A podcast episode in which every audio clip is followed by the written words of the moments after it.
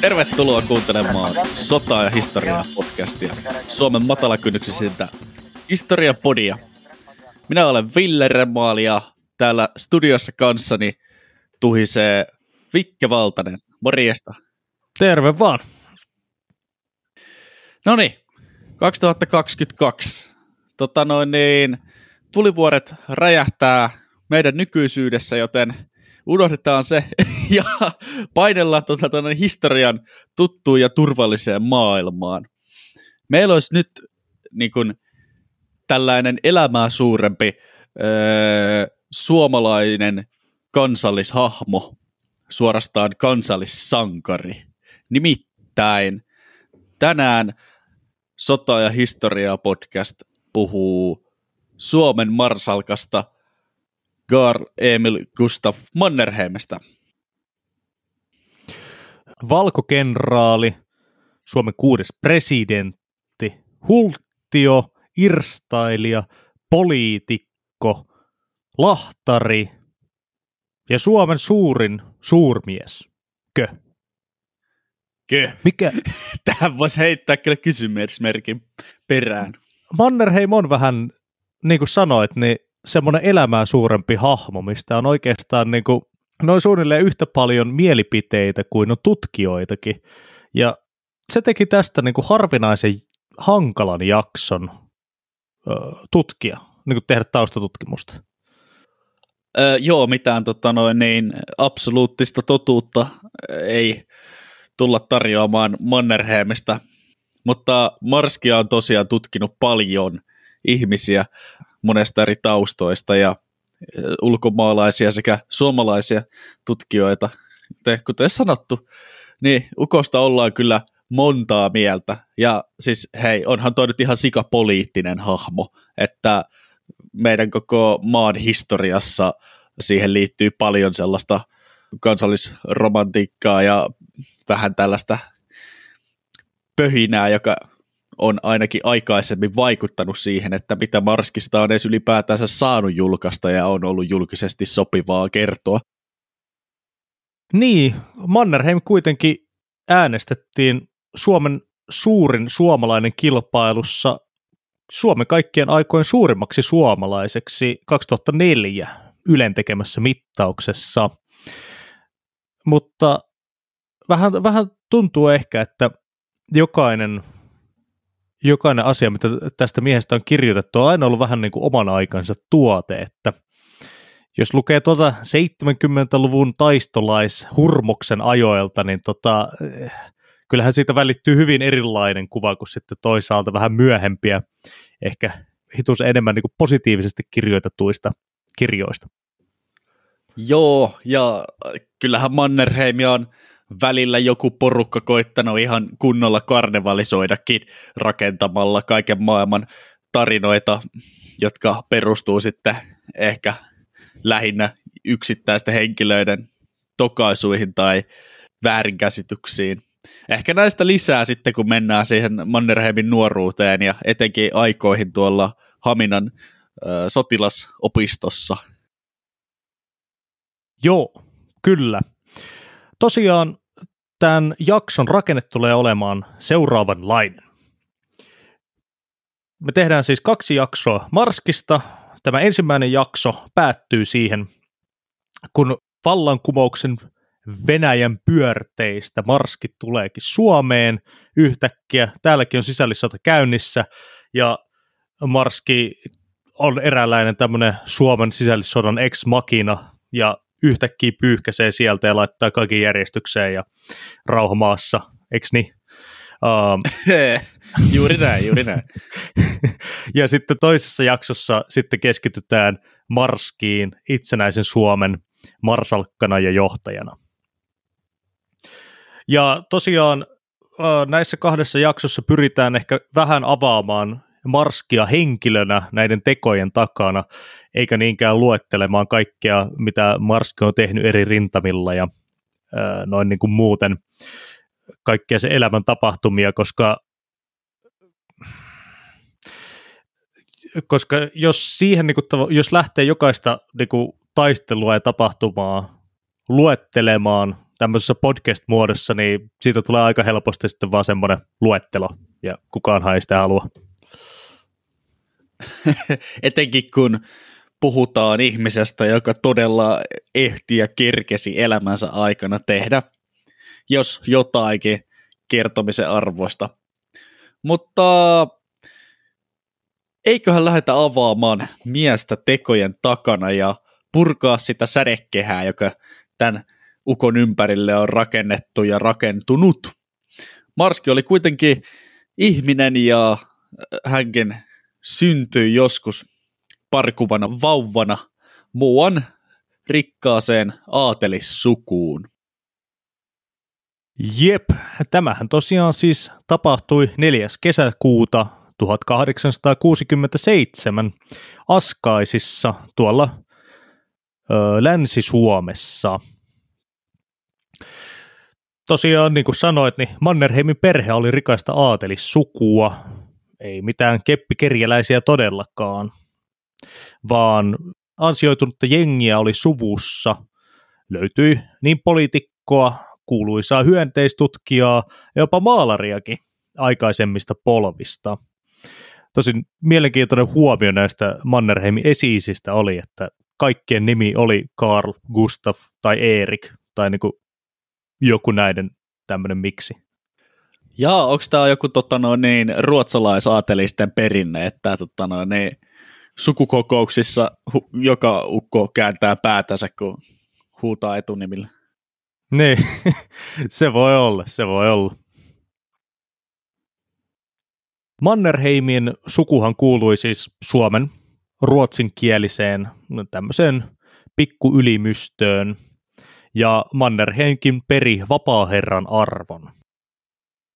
Isä Karl Robert Mannerheim, samoin kuin hänen äitinsä Hedvig Charlotta Helene von Julin, olivat teollisuus- ja liikemiehiä, kun taas isoisä oli hovioikeuden presidentti, kreivi Karl Gustav Mannerheim. Tosiaan Mannerheim vietti lapsuutensa Louhisaaressa, Askaisissa, Turun pohjoispuolella ja peri myös sitten myöhemmin näitä vanhempiensa titteleitä, esimerkiksi vapaa-herran ja kreivillisen arvon. Mannerheimia on kuvattu monesti hyvin rasavilliksi lapseksi ja ehkä myös myöhemmin sitten elämässä, niin kuin kohta kuullaan, niin myös heijastuu tämmöinen seikkailun haluisuus ja ehkä voisi sanoa jopa semmoinen tietynlainen viha auktoriteetteja kohtaan.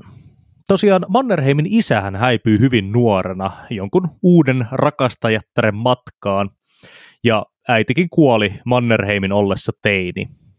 Joo, toi tietty tällainen maailman tallaja ja ö, menevä seikkailumeininki taitaa olla tämän suvun miehissä ö, verissä. Meinaa se isän lähteminen silloin aikaisessa vaiheessa oli erityisen tiukka paikka, koska nyt puhutaan siis 1800-luvun lopun Euroopasta ja silloin oli todella protestanttinen meininki, mitä tulee perhearvoihin, että Carl Gustavin tota, äidin tilanne tässä vaiheessa, kun isäukko lähtee spräädäämään suvun rahoja uuden rakastajattaren matkaan, niin oli todella häpeällinen.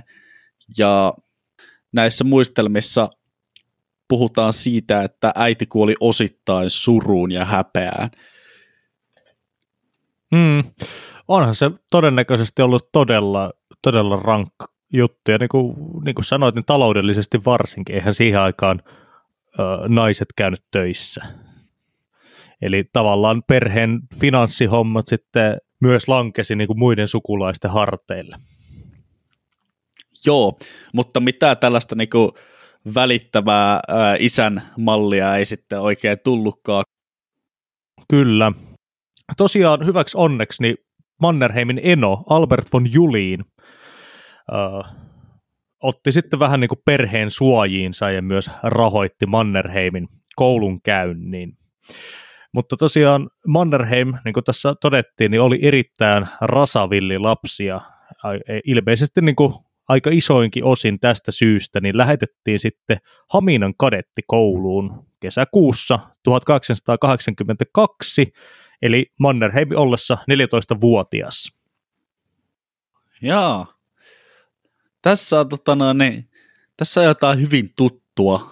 Eikös tota, Napoleonkin lähtenyt joskus suurin piirtein yhtä nuorena noihin sotilasakatemioihin opitiehen? Joo, kyllä.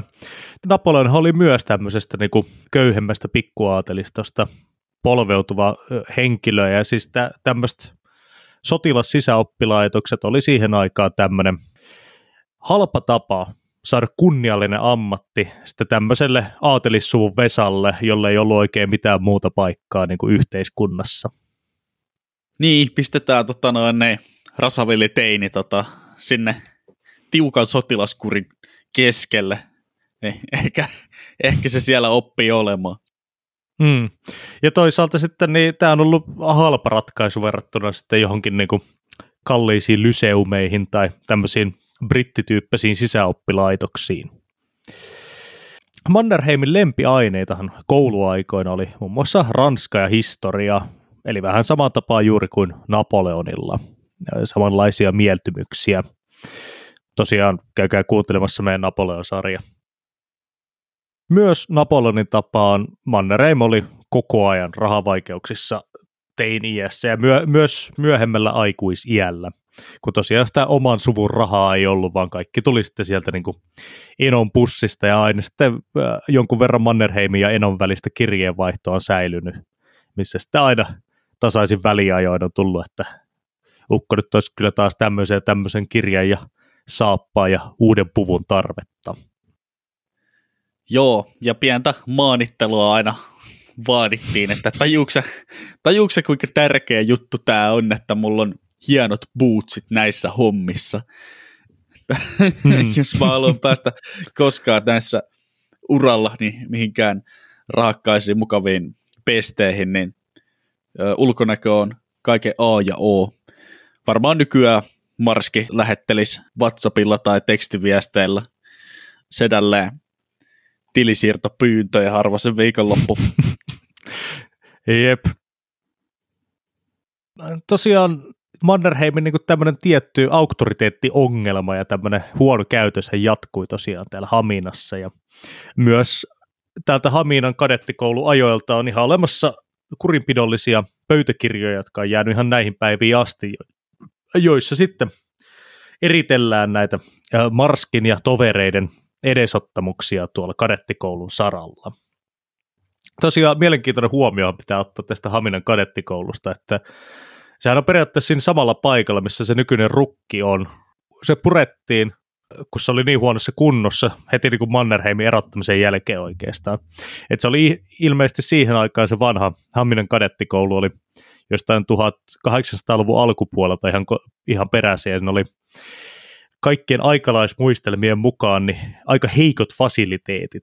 Muun muassa ää, käymälän katku kantautui koko ajan luokkahuoneisiin ja ää, kesällä dormatorioiden ilma oli niin huono, että siellä oli jopa hankala hengittää.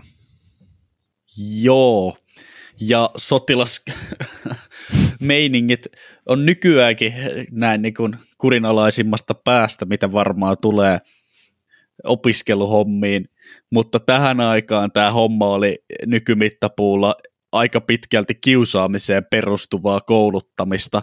Siis tota noin, niin siellähän vanhemmat oppilaat ylläpiti ihan tällaista yleisesti hyväksyttyä ja sormien läpi katsottua simputusrinkiä, jossa teetettiin kaikki työtä vaativat hommat nuoremmilla oppilailla ja Mannerheimkin siis sai osansa tästä vanhasta simputtamisen perinteestä. Jep, mutta tosiaan Marski ei tuntunut ihan siihen kouluun sopivan, sillä lopulta heinäkuussa 1886 hänet erotettiin Haminan kadettikoulusta.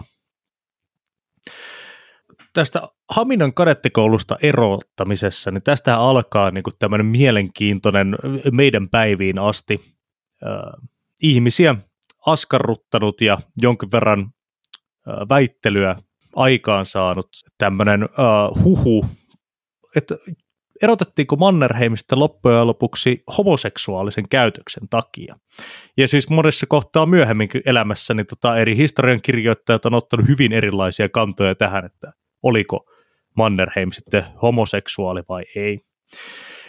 Ja siis totta kai hän nyt, niin kuin, eihän sitä nykypäivänä nyt enää niin kuin silleen huonona asiana katotakaan, mutta se on mielenkiintoista nähdä, että niin kuin tavallaan tästä, kun muutaman kirjan nyt on tätä vartenkin lukenut, niin kuinka erilaisia mielipiteitä, niin siis niin kuin täysin päinvastaisia mielipiteitä eri historian tutkijat on aiheesta ö, esittänyt. Esimerkkinä tämä Teemu Keskisarjan kirja Hulttio, joka kertoo siis Mannerheimista ja avaa niin kuin enemmän ehkä tämmöistä kuvaa Mannerheimista niin kuin tämmöisenä erittäin äh, rasavillinä lapsena ja sitten toisaalta äh, juopottelevana ja huonosti käyttäytyvänä homoseksuaalina, jolla oli niin kuin todella paljon ongelmia sitten tämän niin kuin varhaiselämässä koettujen traumojen ja tämmöisten kanssa, niin Keskisarja siteeraa tämmöistä Haminan kadettikoulun erotuspaperia, jossa sanotaan, että yksi erotuksen syistä olisi ollut Mannerheimin osalta siis moraalittomiin hairahduksiin ja alentaviin irstailuihin hairahtaminen. Kun taas esimerkiksi tuossa Martti Turtolan kirjassa avataan oikeastaan enemmänkin niin kuin tämmöisissä sotilasakatemioissa 1800-luvulla äh, vallinnutta semmoista tämmöistä yleistä meininkiä, että niin kuin, koska jätkät on ollut siellä teiniän herkimmässä vaiheessa kaikki keskenään ja äh, tämmöisen ankaran fyysisen kurituksen ja on monesti semmoisen traumatisoivan ympäristön äh, vaikutuksen alaisina, niin sitten myös heidän seksuaalisuutensa on purkautunut monesti niin kuin homoseksuaalisina tekoina, mutta sitten ei oteta sen enempää kantaa äh, tähän varsinaiseen niin kuin Marskin seksuaaliseen suuntautumiseen. Toisaalta sitten Robert Bratberg, joka on myös siis Mannerheim-tutkija, on todennut myöhemmissä haastatteluissaan, että hän pitää kyllä täysin Mannerheimin väitettyä homoseksuaalisuutta niin kuin, myöhempien, etenkin taistolaisten haluna mustamaalata mies sen ajan standardeilla. Tosiaan ei nyt tässä oteta sen enempää kantaa asiaa, mutta hyvin mielenkiintoinen tämmöinen vuosikymmeniä, oikeastaan varmaan sata vuotta nyt kestänyt väittelyn aihe.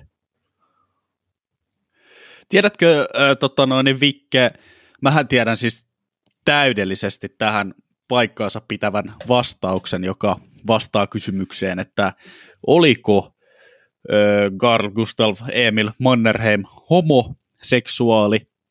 Vastaus on ei, vaan hän oli pervolla huumolla, huumorilla varustettu hassu tyyppi.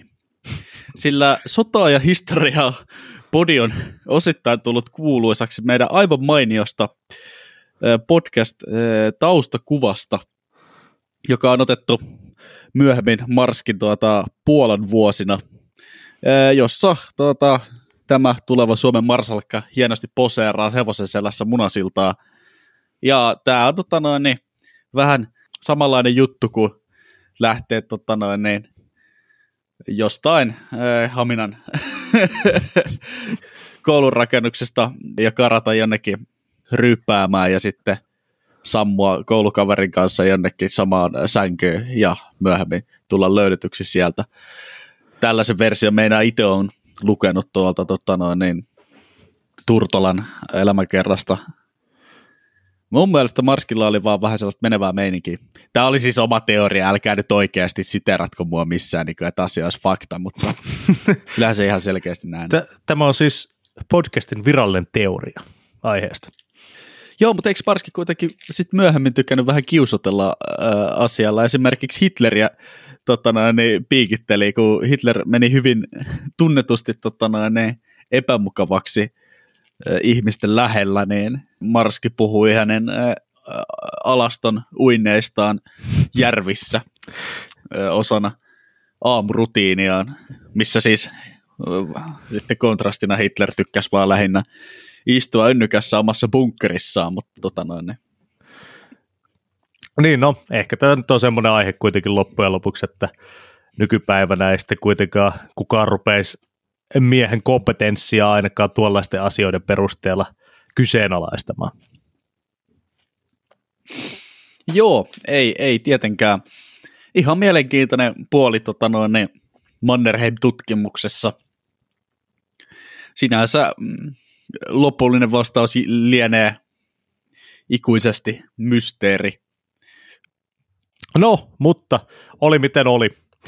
Erotuksen jälkeen Marski totesi sitten, että nyt, on, nyt rupeaa olemaan aika, aika heikko case, koska Haminan sotilaskoulusta ihan tarkoitti sitä, että kaikki tämmöiset suomalaiset sotilasoppilaitokset oli tästä lähtien niin kuin aivan, aivan off limits, suljettua kamaa, ei voi enää mennä.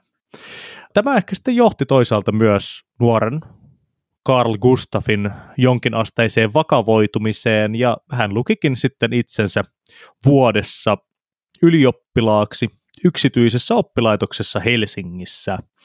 Ja tuolta ajalta on säilynyt joku hänen silloisen koulukaverinsa kuvaus, jossa hän muistelee kyllä Carl Gustafia vähän semmoisena hiljaisena ja ö, vakavana varhaiskypsenä nuorena herrasmiehenä, mikä taas sitten ei niin kuin ihan vastaa tätä niin kuin Haminan ajan kuvauksia. Tosiaan 1889 elokuussa, kun sitten Marski var- valmistui ylioppilaaksi, niin tämähän mahdollisti sitten hänen siirtymisensä Pietariin ratsuväkikouluun, mikä oli niin kuin nyt muodostunut tässä niin kuin, miehen tavoitteeksi päästä saarin palvelukseen ja sitä kautta sitten niihin hyviin hommiin mahdollisimman lähelle hovia. Tosiaan Carl Gustafin ja tämän Albert Enon kirjeenvaihto on säilynyt jonkun verran ja siitä niin kuin kyllä paljastuu heti, että Mannerheimin tavoitteena on ollut päästä lähelle hovia ja niin kuin sinne Pietarin humuun ja niihin oikeasti hyviin hommiin, mitä sitten ennen kaikkea keisarillinen ratsuväki tarjosi. Okei, siis tämä on mielenkiintoinen osa sitä, että miten tähän aikaan 1890-luvulla saarin Venäjän sotilashierarkia oikein toimi. Siis toisin sanottuna tämä oli Mannerheimin tapa pyrkiä edistämään uraansa poliittisesti pääsemällä tähän päättäjien sisäpiiriin. Ja oikeastaan ainut tapa, millä sotilas pystyisi vielä taloudellisesti kohottamaan itsensä sellaiselle aatelisen tasolle, missä nyt tota noin, niin Marskin suku on tottunut ö, elelemään perinteisesti historiassa – niin, no siis pitää huomioida tässä kohtaa, että toki eihän tähän aikaan niin kuin aateliston ja tämmöisen ö, ylemmän upseeriston rajahan on ollut hyvin häilyvä, siis Venäjän saarikunnassahan perinteisesti niin kuin, se on, ne on ollut niin kuin yhtä paljon kuin merkkejä, että eihän sinne niin kuin kapteenia ylemmäksi oikeastaan kohottu, ellei oltu sitten jostain siniverisestä suvusta monta sukupolvea. Oman aikansa tuota, näitä juttuja. Vähän tällainen Napoleonin me ajoista kaikuja edelleenkin. Toisaalta eikös näillä Briteillä ollut vielä kenraalit ja upseerin virat tällaisia rahalla ostettavia aatelisten rikkaiden hommia vielä ensimmäisessä maailmansodassakin. Joo, kyllä, kyllä. Siellähän oli tota, vaikka jos minkälaista kuningattaren seitsemännen karhukomppanian päällikkyyden ostanutta kaveria, joka ei ollut koskaan edes käyttänyt asetta. niin, minkälaista sotilaskokemusta sulla on? No ei mulla nyt oikeastaan minkäänlaista oo, mutta mulla olisi ihan sikana rahaa ja omistuksia tota noin, ää, ja sukusuhteita tonne kruunun hoviin suuntaan, että Aivan, aivan, aivan, aivan, aivan, aivan. Kenraalin, kenraalin hommia nyt sitten vissiin vähintään. Kyllä, kyllä. Mm. Mutta hei, minkälaisia asioita siellä Ratsuväki-koulussa Pietarissa sitten oikein sotilasupseeri opetteli? Ja missä Marski siellä oikein menestyi? No siihen aikaanhan siis tämmöinen Ratsuväki-koulu niin oli semmoinen hyvin paljon nuorten aatelisten tämmöinen ennen kaikkea pokkurointi- ja käytöstapa koulu. Että ihan samalla tavalla kuin Haminassakin siihen aikaan, niin ei siellä Ratsuväki-koulussakaan ihan järjettömästi aikaa kentällä vietetty. Aineisiin kuului tosi paljon kieliä, miakkailua, kaikkea hevostemppuja, ratsastamista, mutta sitten niin kuin myös kyllä ihan sotilaallisiakin lajeja aina välillä, eli, eli siis niin kuin ampumista ja muuta tämmöistä. Ja jonkinnäköistä pienten joukkojen komentamistakin. Mutta yksi sen ajan niin kuin venäläisen sotilaskulttuuriin aivan integraalisti kuuluva juttu, mitä ei voida kyllä ohittaa, oli sen aikainen venäläinen kova, ruumiillinen sotilaskuri ja henkinen simputus tämä Pietarin Ratsuväki-koulu, kun oli tämmöinen ylimuista sekoittelupaikka, niin monet sieltä sitten valmistuneet on myös päässyt moniin muihinkin hyviin hommiin, äh, kuin sitten pelkästään niin kuin Suomen presidentiksi. Ja sieltä on jäänyt todella paljon buistelemia, ja kyllä kaikki kuvailee sitä, että siellä on ollut ensimmäisen vuoden opiskelijat on saanut kyllä turpaa ja aika rajulla kädellä koko ajan. Et sitten niin kuin ensimmäisen vuoden jälkeen niin pääsi sitten simputtamaan taas, kun oli itse toisella vuodella päästä simputtamaan niitä ekan vuoden oppilaita. Mutta siihen asti olit kyllä niin kuin kaikkien nyrkkeilysäkkiä, teit kaikista huonoimmat hommat. ai ai, joo, okei. Okay. Mutta ilmeisesti tästä huolimatta siellä koulussa Marski onnistui erottumaan edukseen. Kyllä, tosiaan Marskihan menestyi ennen kaikkea ratsastuksessa ja pistooliammunnassa. Marskista on jäänyt semmoinen kuva, että hän ei ollut mikään ihan kaikkein terävin oppilas, mutta kuitenkin niin kuin keskitasoa parempi. Ja pistooliammunnassa oli ilmeisesti kuitenkin niin kuin erinomaisen hyvä, että voitti jopa palkintojakin ihan.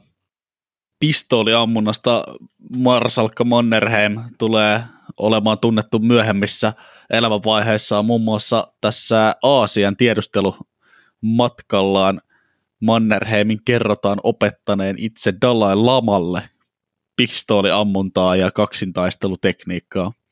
Mutta siitä hieman myöhemmin. Tosiaan kuten aikaisemmin sanottu, niin Mannerheimin tavoitteena oli päästä tähän Pietarin arvostettuun Chevalier, Chevalier Kaartiin, mutta sinne nyt ei ihan heti paikka auennut. Nämä nimitykset oli aika pannassa ja vaati verkostoitumista. Ihan ensimmäisenä saarin palveluksessa matka kävi ilmeisesti Puolaa Rakuuna rykmenttiin, josta vasta sitten hetken työjakson jälkeen sukulaisen suosittelemana Marski pääsi hyvän menestyksensä ansiosta keplottelemaan itsensä Chevalier Kaartiin 1891. Joo, ja siis tämä Puolan ensimmäinen komennus, niin kuin tämähän taisi olla niin kuin ensimmäinen herätys Marskille siihen, että ei kaikki siellä jumalallisen saarin armeijassa ollut lähellekään niin hyvin kuin ehkä mitä saattoi niin kuin pienestä Suomesta ajatella, että äh, komennuksella kyllä tuli hyvin selväksi, että millaista se elämä oikeasti sitten oli niissä keisarillisen Venäjän maakuntarykmenteissä.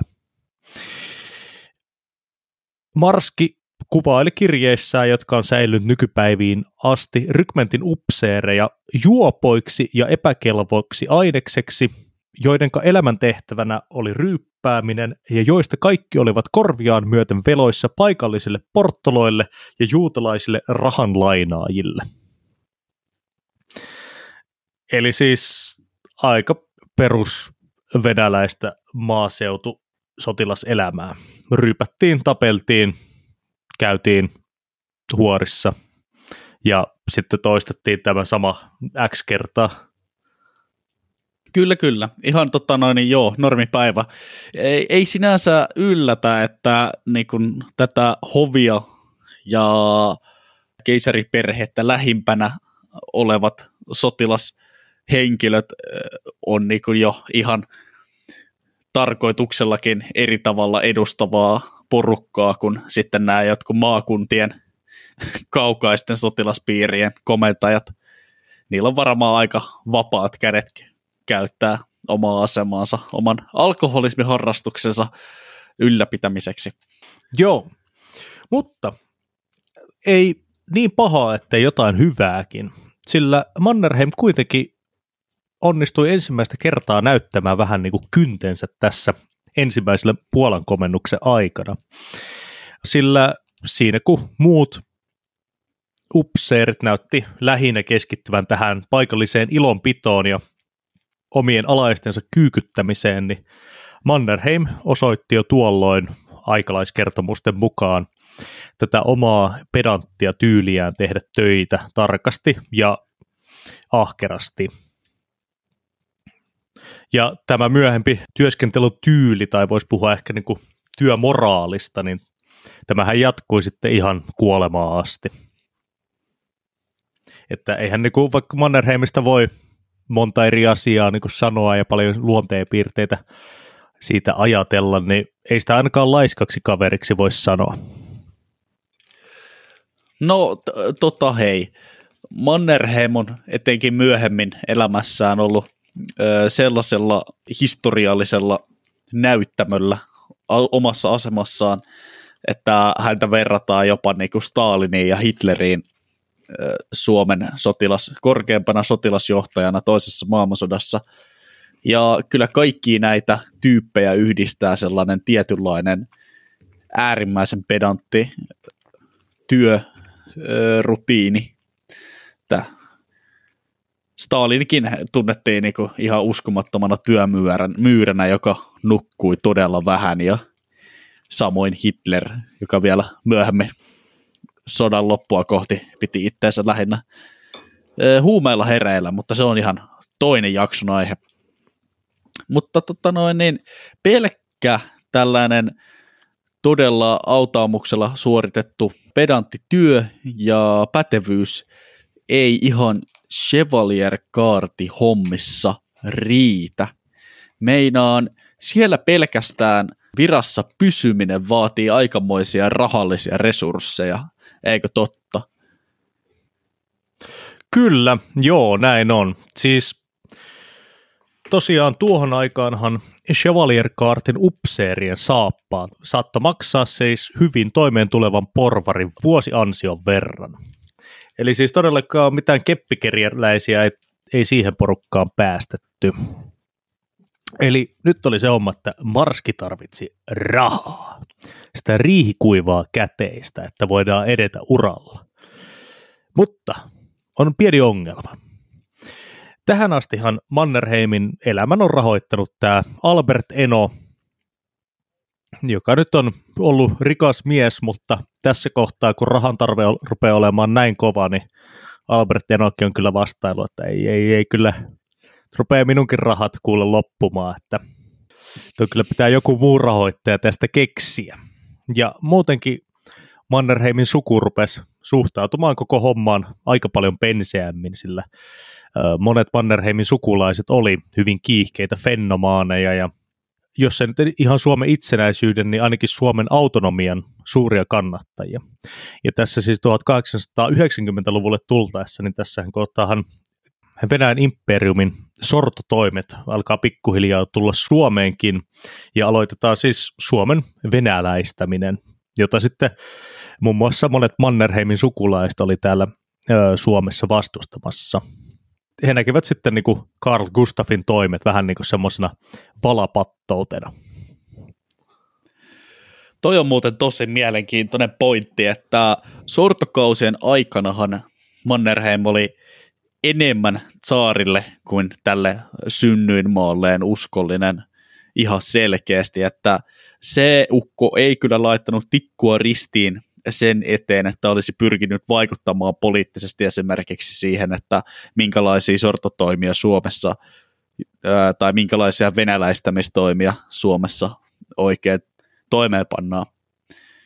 Mutta äh, hänellä oli uran rakennettavana ja se uran rakennus oli hyvin meneillään, sillä nämä rahaongelmat ratkes varsin nerokkaalla tavalla, kun Marski oli komea nuori mies, jolta nämä tällaiset pokkurointihommat sujuu mallikkaasti, niin hän iski rikkaan aatelisnaisen ja meni naimisiin. Kyllä, kyllä. Anastasia Arapova, myöhemmin siis Anastasia Mannerheim, sattui olemaan tämän Chevalier Kartin entisen komentajan tytär. Ja täten siis erittäin rikkaasta suvusta oleva nainen. Ja myös erittäin hyvillä poliittisilla, poliittisilla suhteilla varustettu hyvillä poliittisilla suhteilla varustettu. Siis meinaat sanoa, että Anastasia Arpova pyöri piireissä. Kyllä, kyllä. Isäukkohan oli ollut niinku ihan edellisen keisarin niinku luottomiehiä. Tähän ollaan niinku ihan sitten siinä vallan ytimessä. Aivan. Tosiaan Marski osoitti huomattavaa lahjakkuutta myös hevosmiehenä. Hevoshommat oli Marskilla koko vissiin elämän lähellä sydäntä. Että se kiersi Eurooppaa ennen ensimmäistä maailmansotaa skauttailemassa saarille parhaita mahdollisia kilpahevosia ihan superkalliilla rahalla, jotka sitten laitettiin saarin henkilökohtaisiin kuninkaallisiin talleihin. Paitsi, että ne ei taida olla kuninkaalliset saarin Venäjällä. No joo. joo, tosiaan siis tässä kohtaa Hanku 1901 tämä hovin erikoisratsumestarin komennus tuli, niin Marskihan oli 34-vuotias ja pääsi sitten niin kuin viettämään parasta poikamieselämää tuolla äh, pitkin Euroopan hoveja. Tosiaan Marskiahan ei nyt kauhean uskollisena vaimolleen voi pitää, että äh, tämä sitten johti siihen, että vaimo kyllä pakkas kimpsussa ja kampsussa varsin nopeasti ja lähti sitten pois. Vaikka tosin avio, avioeron viralliseen solmimiseenhan meni vielä monta vuosikymmentä. Tämä Anastasia Arapovan kanssa. Solmittu avioliitto nyt oli lähtökohtaisesti raha-asioiden motivoiva juttu, etenkin ää, Marskille itselleen, mutta tota noin, niin, heille syntyi kuitenkin kaksi tytärtä ja tämä Mannerheimin suorastaan kylmä ja uskoton tapa olla siinä suhteessa, ne vissiin vähän rikkoi Arapovan sydämen, että tota noin, hän oli sitten myöhemmin hyvinkin katkera Mannerheimille siitä tavasta, miten heidän juttunsa päättyi. Joo, tosiaan Marskillahan oli kyllä kaikenlaisia neitosia aina pyörimässä ympäriinsä ja varsin kuuluisiakin rakastajattaria. Näistä mainittavina esimerk- esimerkkeinä voidaan pitää esimerkiksi ranskalaista näyttelijätärtä Alla Nasimovaa, ruhtinatar Marie Lubomirskaa, jonka, jonka Mannerheimin kanssa käytävästä kirjeenvaihdosta on jäänyt aika paljon nykypäiväänkin, ja sen aikainen Miss Ranska Ivone Labrousse ja pietarilainen primaballeriina Tamara Krasvina – tosiaan Mannerheimin naisseikkailuistahan on jopa kirjoittanut venäläinen historioitsija ja professori Leonid Valsenov kokonaisen kirjan, joka on nimeltään Mannerheimin elämän naiset. Tosiaan olisi varmaan ihan mielenkiintoinen kirja. En löytynyt tähän hätään, kun tähän, tätä jaksoa ruvettiin tekemään, mutta todennäköisesti löytyy jostain. Myönnän, myönnän, että en ole itsekään tätä kyseistä kirjaa lukenut, mutta äh, onhan toi nyt aika moista, että nykypäivänä ei voisi kuvitellakaan olevansa Suomen presidentti, ei, jos olisi tällaisia juttuja takataskussa. Että nämä sata, sata vuotta sitten olleet kohut tälläkin naisrintamallakin oli ehkä vähän eri kaliberia. Joo, mutta, mutta ja nyt on sitä aika hyvin puhuttu niin kuin tavallaan Mannerheimista vähän nuoruusvuosista, uran alkuvaiheet, ja tosiaan tässä kohtaahan Marski rupeaa olemaan niin 35-vuotias, yli varttunut mies, ura on rakennettu, mutta sitten lähtee niin kuin maailmalla pyörät pyörimään sillä Venäjän keisarikunta joutuu sotaan. Tosiaan Uhuu. Venäjän Joo. ja Japanin välille syttyy sota helmikuussa 1904 ja Mannerheimin ollessa 37-vuotias hän ilmoittautuu vapaaehtoiseksi lähtemään kauko-itään. Joo, kyllä näin. Näin on. Ja Mannerheimille hän tämä tarkoittaa niin kuin ihan ensimmäistä varsinaista aitoa sotakokemusta ja näkemystä. Ja Mannerheim sai itse tulikasteensa osana Pavel Mitschenkon johtamaa uskaliasta tiedustelu- ja häirintäiskuu japanilaisten selustaan 23. joulukuuta 1904. Joo, Mannerheimiahan to- tosiaan tuolta ajalta kuvaillaan rohkeaksi ja jopa uhkarohkeaksi johtajaksi, joka monesti teatraalisesti johti joukkojaan sapelitanassa ja sikari suupielessä. Eli PR-miehiä on jo oltu silloin. Pitää antaa sellainen tietty upseerin bravado, joka sitten antaa myös joukoille itseluottamusta suorittaa tämmöisiä ratsuväen tähän eetokseen kuuluvia hyökkäyksellisiä operaatioita. Pakko sanoa tässäkin välissä, että pikkasen jotain samanlaista tiettyä sotilaskunnia pohjaavaa meidinkiä kuin näissä Napoleon jaksoissa ja Napoleonin ja hänen lempiupseereidensa meidingissä. 1904, kun puhutaan, niin sotilasteknologiahan on jo tässä kohtaa te- kehittynyt siihen pisteeseen, että siis pitkälle ampuvat kiväärit on ihan ö, joka päivästä kauraa, on konekivääreitä, kaikkea tämmöistä, joka, on te- joka teki myös sitten ratsuväen rynnäköistä melkoisia kuolemanloukkuja monessakin paikkaa. Varskinkin alta ammuttiin useampi Joo. ratsu tämän Japanin sodan aikana. Ja tämä Venäjän-Japanin sota oli muutenkin ihan katastrofaalinen, etenkin Venäjälle, koska nämä alkoi olemaan niitä ensimmäisiä konflikteja, joissa nähtiin se modernin sodan massiivinen tuhovoima, joka sitten paljastuu viimeistään muillekin Euroopan suurille valtioille ensimmäisessä maailmansodassa. Mutta tota no, niin, tuolla myöhemmin toisessa maailmansodassa Manchuriana ja nykyään itäisenä Kiinana ja Koreoina tunnetuilla alueilla käytiin ihan sikaverisiä ja raskaita konflikteja, jossa Marski sai sitten sotakokemuksia, jotka myöhemmin sen uralla varmasti oli arvokkaita, kun hän pystyi arvioimaan sitä, että minkälaista ö, toimia esimerkiksi nuorella neuvostoarmeijalla on talvisodassa Suomen olosuhteissa sillä kalustolla ja osaamisella, mitä heiltä löytyi. Joo, kyllä, kyllä.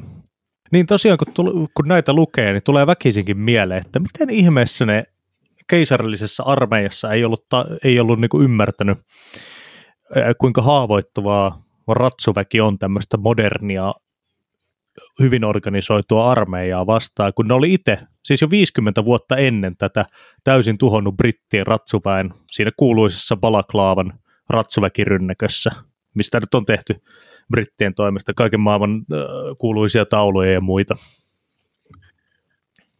No, tähän varmasti liittyy osittain se, että Japani oli vasta teollistunut valtio ja ehkä siihen aikaan ei uskottu, että siellä oli kykyä käydä tällä tavalla modernia sotaa Venäjää vastaan ja ei sen takia varauduttu ja kun aliarvioitiin se vihollisen kyky toimia.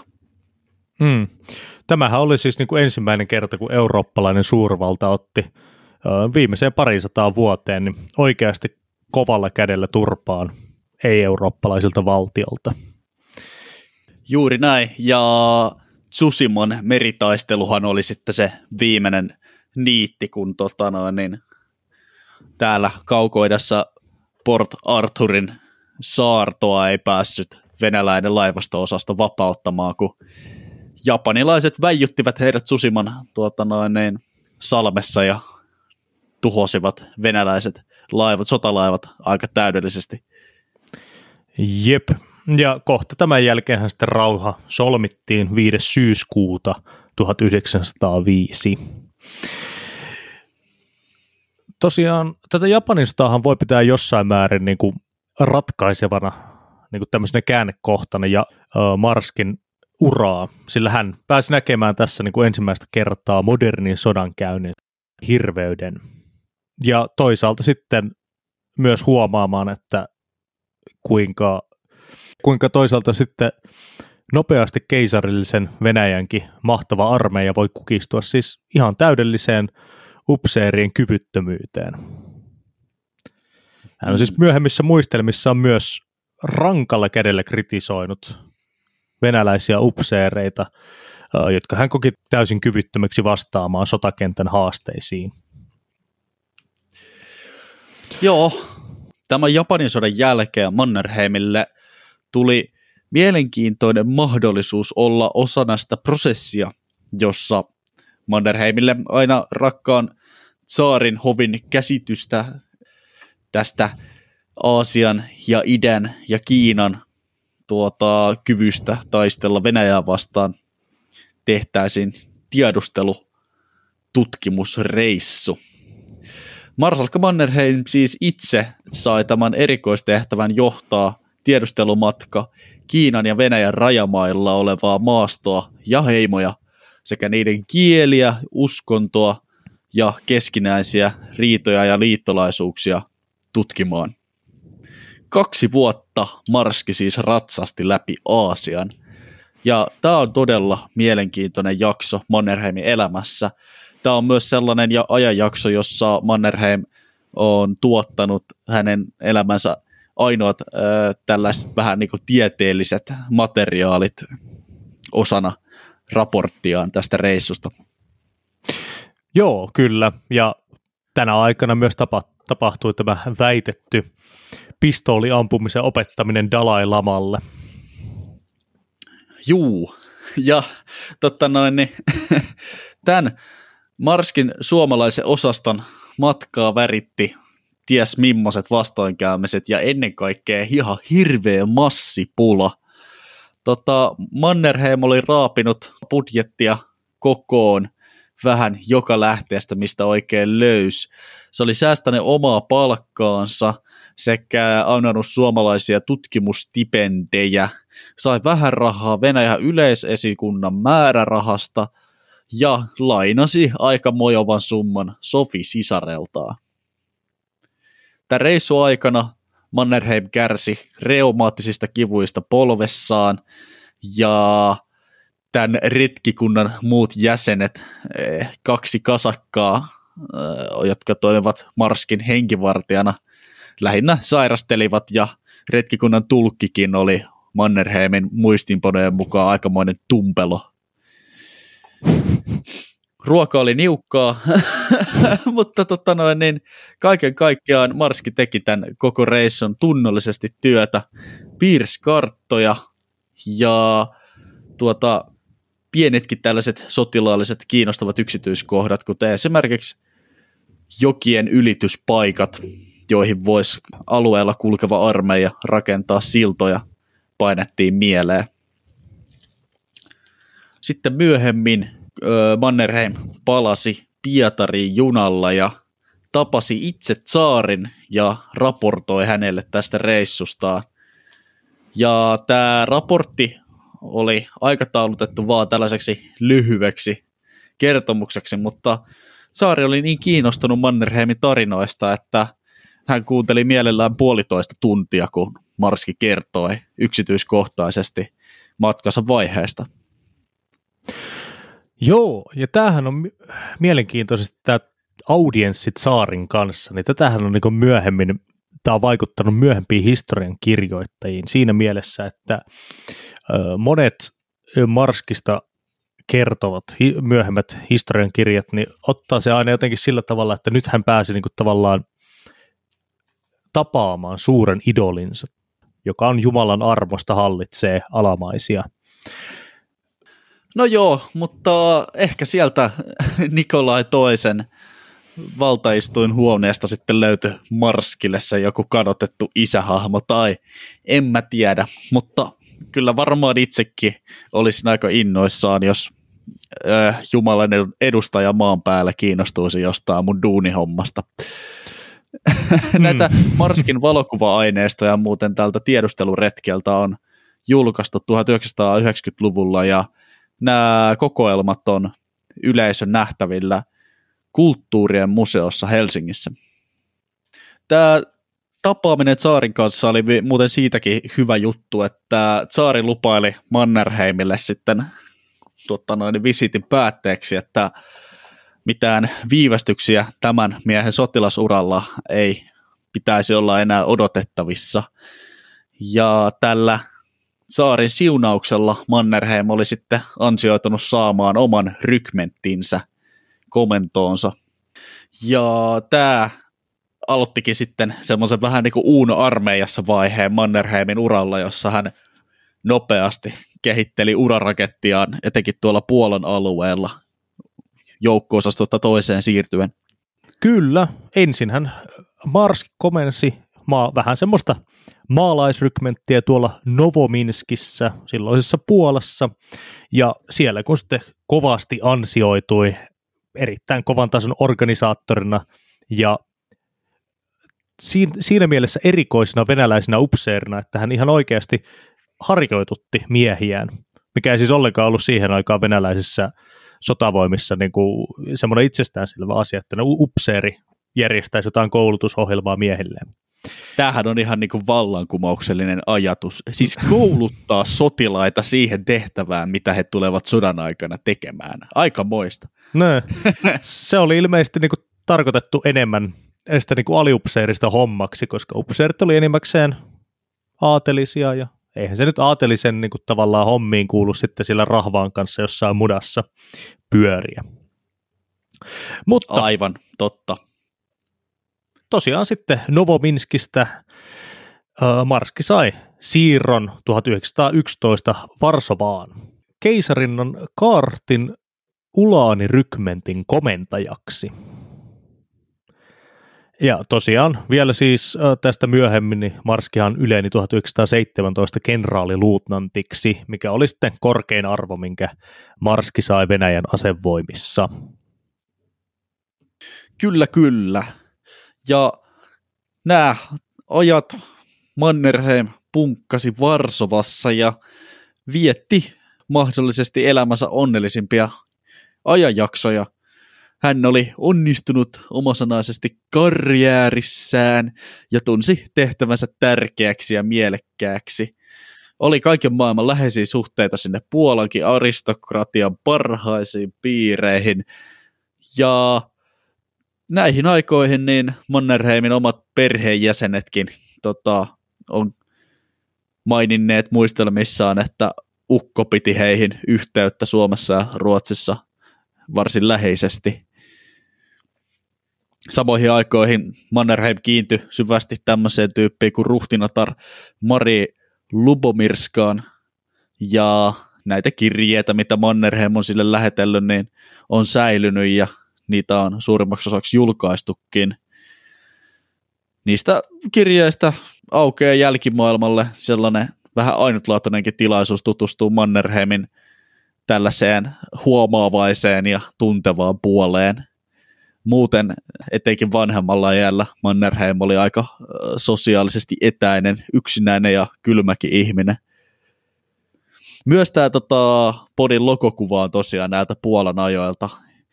Todennäköisesti jonkun tällaisen kuumana kesäpäivänä suoritettu joen ylitysharjoituksen aikana näppästö potretti. Tosiaan onhan siinä niinku mies parhaassa kunnossaan nauttii kesäpäivästä siinä hevosen selässä. Että kyllä tota, tämä on itse asiassa joskus joku kommentoinutkin, että se, minkä takia näin alentavaa kuvaa Suomen suurmiehestä täällä tota, liputetaan. Mutta mun mielestä se on niin oikein, oikein tämmöinen mukava kuva. Niin kuin tavallaan kyllä suurmiehetkin, nekin voi olla vähän hassuja. Ehdottomasti. Siis niin kuin, se vaan kohottaa Mannerheimin ihan omaa kategoriaansa tällaisissa historiallisten hahmojen tuota, kerhossa. Ei ole kyllä kestää Churchillista tai muustakaan mitään uikkarikuvia, saatika tällaista. Respect. Mutta tota, täällä Tsaarin äh, asevoimien upseerina, niin Mannerheimin ura päättyi sitten ensimmäisen maailmansodan taistelukentille. Tosiaan siis. Ensimmäinen maailmansotahan alkoi sitten heinäkuussa 1914 ja Venäjähän laittoi liike, liikekannalle panon käyntiin siinä heti miten. Ja oho, koska venäläisten oli jo aikaisemminkin vähän luuppailu Euroopan tilannetta siihen malliin, että voi olla, että kohta saksalaisten kanssa joudutaan johonkin kähinään, niin tämä Ulani rykmentti, jossa Marski oli, niin tämähän oli niin kuin ihan eturintaman joukko siellä Puolassa, koska oltiin sinne rajan lähellä niin kuin luonnollisesti. Joo, se oli vähän niin kuin oman aikansa vyksi.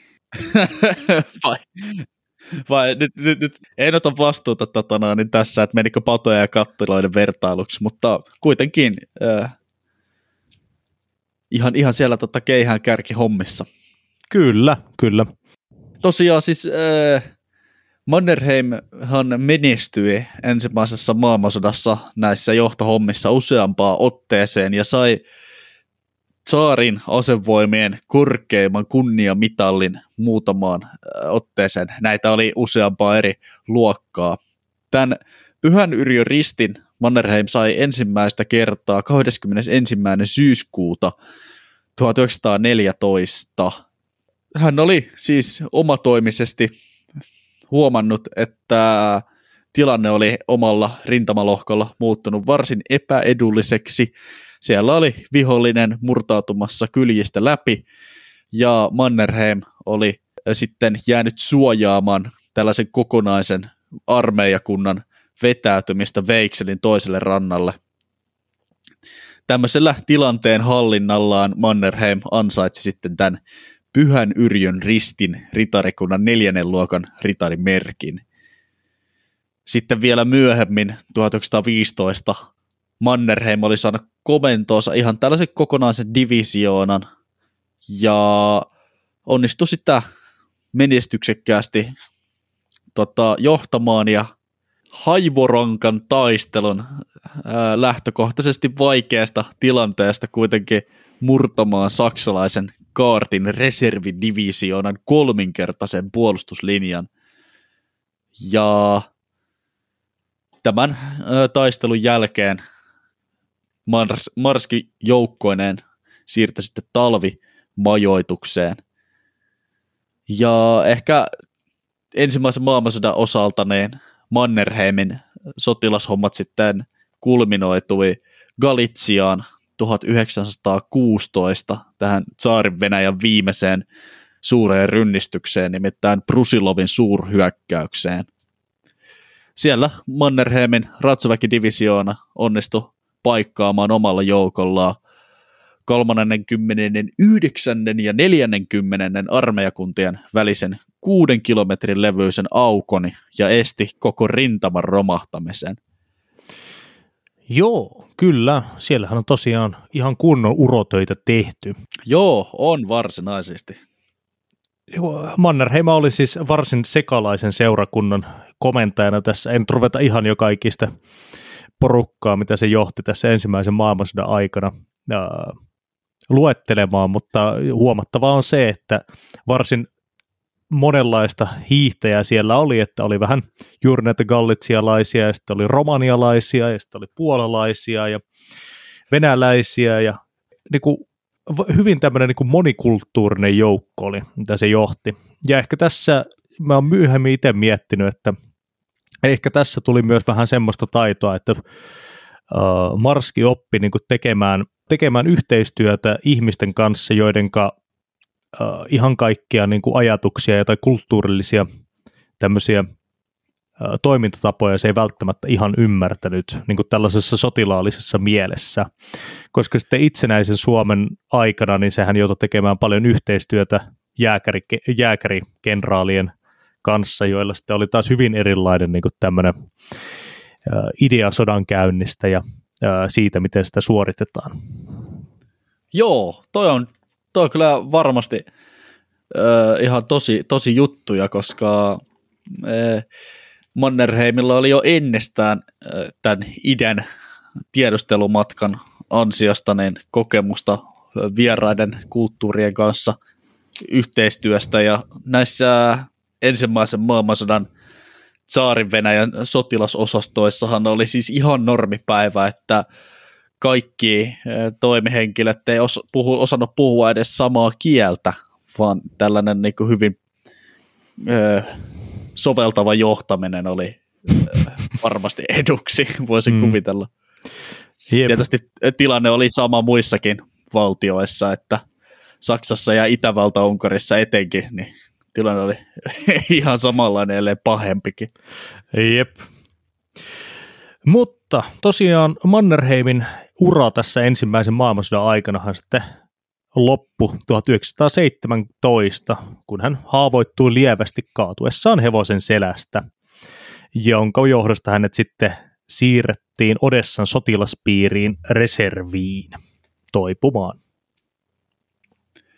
Joo, ja siinä oli kyllä vähän onnea matkassa, koska tämä sotilassairaalassa puhtaiden lakanoiden välissä makaaminen sattui juuri samaan aikaan, kun saarin Venäjä alkoi lopulta sitten repeilemään liitoksistaan ja bolshevikki vallankumous ja kommunistisen neuvostoliiton nousu oli juuri alkamassa.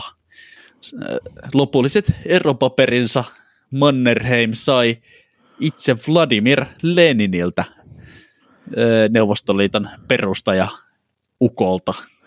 Joo, tässä oli ilmeisesti takana vähän semmoinen ajattelu, että tota, koska Marski ei kuulunut nyt siihen porukkaan, joka ilmeisesti halusi sitten lähteä niin kuin isommin tätä bolshevikki-vallankumousta vastustamaan, vaan oli ollut siis Kerenskin väliaikaishallituksen koko ajan ihan lojaali sotilasjohtaja silleen, niin tota, eh, tässä on ilmeisesti ollut vähän semmoinen ajattelu takana, että no jos se nyt haluaa lähteä jonnekin ja meidän ei tarvitse niin asiasta sen enempää enempää sitten harmitella, että se saattaisi tulemaan meitä vastaan, niin tota, ehkä se on sitten pienemmän riesan tie, jos se vaan lähtee vetää.